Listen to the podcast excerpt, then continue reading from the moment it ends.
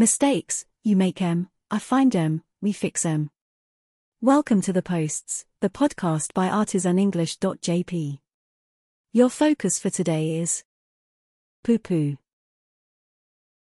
Have you ever had your ideas or dreams dismissed or belittled by someone else? It can be a frustrating and discouraging experience.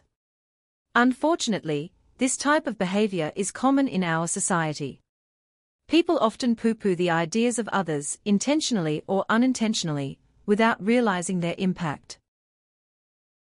When you pooh-pooh something, you say it is not practical, or a foolish idea. Pooh-poohing can be harmful because it can discourage people from pursuing their dreams or ideas.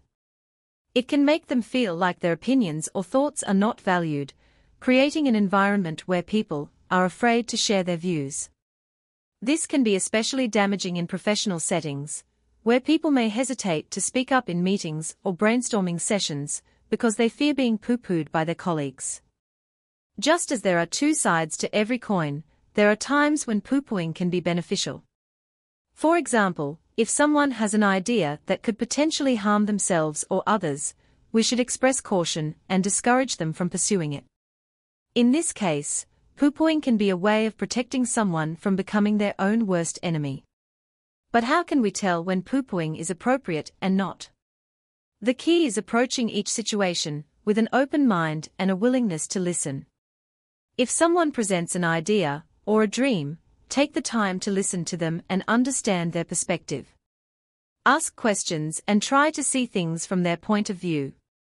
By doing this, you may discover that their idea has more merit than you initially thought. It's also important to be mindful of our own biases and assumptions. Sometimes, we pooh-pooh ideas simply because they differ from our own or challenge our beliefs. By being aware of these tendencies, we can work to overcome them and be more open to new ideas. Just remember, when someone pooh-poohs your ideas or dreams, they may be trying to impose their limitations on you. They can't do it, therefore, they believe you can't do it either. Thanks for putting us into your ears. Before we go, a reminder to sign up for a trial lesson with David. Until tomorrow, maintain your discipline and learn something new every day.